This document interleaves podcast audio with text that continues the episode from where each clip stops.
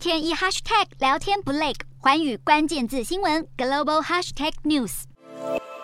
消防员在山林野火之间穿梭。葡萄牙截至10号下午已经出动超过3000名消防员试图扑灭野火。葡萄牙现在正经历猛烈热浪，过去一周温度好几次来到摄氏40多度，预计未来几天还要持续升高。光是上周五和上周六，当局就接获了将近250起火灾通报。葡萄牙政府目前发布了全国紧急状态，并要求欧盟启动共同民事保护机制，让当局能够动用驻扎在西班牙的消防直升机。不过西班牙恐怕也自顾不暇，因为当地也面临今年的第2波热浪，同样引发森林大火。西班牙在10号记录到摄氏43度最高温，气象局表示这波热浪可能还要持续到14号。镜头转到亚洲，中国多个地区温度已经突破40度，就连上海也标出了时隔5年的40度高温。当地迪士尼乐园还疑似因为太热，在10号下午出现了部分断电情况。上海气象部门打出了高温红色预警信号，表示酷热天气会在下星期持续，让民众的心情就像是掉进了火炉里。